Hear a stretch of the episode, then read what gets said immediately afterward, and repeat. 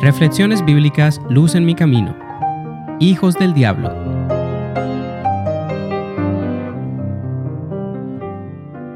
Juan 8, 39 al 47. Respondieron y le dijeron, Nuestro padre es Abraham. Jesús les dijo, Si fuerais hijos de Abraham, las obras de Abraham haríais. Pero ahora intentáis matarme a mí, que os he hablado la verdad la cual he oído de Dios. No hizo esto Abraham. Vosotros hacéis las obras de vuestro padre. Entonces le dijeron, Nosotros no hemos nacido de fornicación, un padre tenemos, Dios. Jesús entonces les dijo, Si vuestro padre fuera Dios, entonces me amaríais, porque yo de Dios he salido y he venido, pues no he venido de mí mismo, sino que Él me envió. ¿Por qué no entendéis mi lenguaje? Porque no podéis escuchar mi palabra. Vosotros sois de vuestro padre el diablo, y los deseos de vuestro padre queréis hacer. Él ha sido homicida desde el principio y no ha permanecido en la verdad, porque no hay verdad en él. Cuando habla mentira, de suyo habla, pues es mentiroso y padre de mentira. Pero a mí, que digo la verdad, no me creéis. ¿Quién de vosotros puede acusarme de pecado? Y si digo la verdad, ¿por qué vosotros no me creéis? El que es de Dios, las palabras de Dios oye. Por eso no las oís vosotros, porque no sois de Dios.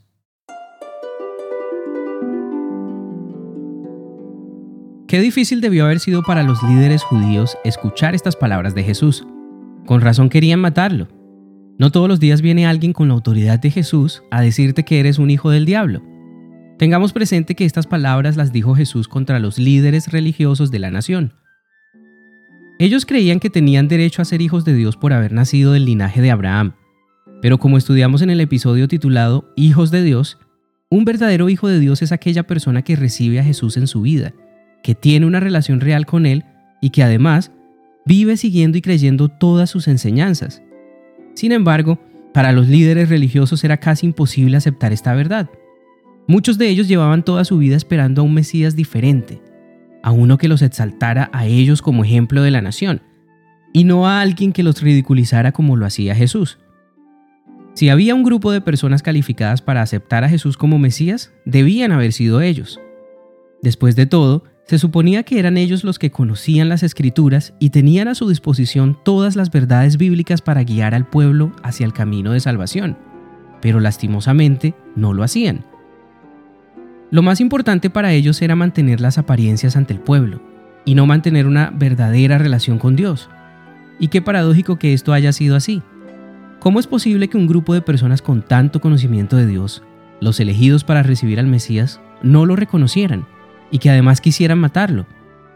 Veamos las palabras de Jesús en Juan 8, versículo 42 y 44.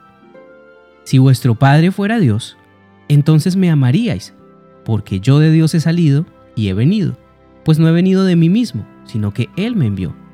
¿Por qué no entendéis mi lenguaje?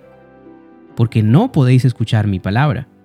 Vosotros sois de vuestro padre el diablo, y los deseos de vuestro padre queréis hacer.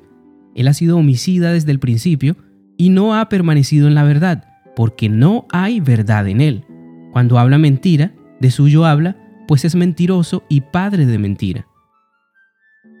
De acuerdo con las palabras de Jesús, nos convertimos en hijos del diablo cuando no permanecemos en la verdad y cuando actuamos de la misma manera que actuaría Satanás. Son nuestras acciones las que definen a quién pertenecemos. Ya Jesús lo había dicho en Mateo 6:24. Ninguno puede servir a dos señores, porque odiará al uno y amará al otro, o estimará al uno y menospreciará al otro. Es imposible ser un hijo de Dios cuando no permanecemos en la verdad del Evangelio. Por lo tanto, Debemos hacer todo lo que esté a nuestro alcance para mantenernos en la verdad. Si las tradiciones del mundo te llevan a buscar a Dios de una manera diferente a lo que dice la Biblia, permanece firme en la verdad. No permitas que las tradiciones de los hombres te alejen de la vida eterna. Además, si sabes que hay cosas en tu vida que debilitan tu relación con Dios y que pertenecen a Satanás, déjalas de lado. Mientras actúes y busques a Dios con fe en Jesús, él te va a dar las fuerzas para que te mantengas firme en el camino correcto. Si le pedimos a nuestro Dios, a nuestro Señor, que nos dé las fuerzas y el poder para dejar de lado el odio y la mentira, vamos a obtener la victoria contra el pecado. Estoy seguro que cambiar nuestro corazón no le va a quedar grande. Jesús termina su conversación con los líderes religiosos con las siguientes palabras. Las encontramos en Juan 8, 46 al 47. ¿Quién de vosotros puede acusarme de pecado? Y si digo la verdad, ¿por qué vosotros no me creéis? El que es de Dios, las palabras de Dios oye. Por esto no las oís vosotros, porque no sois de Dios.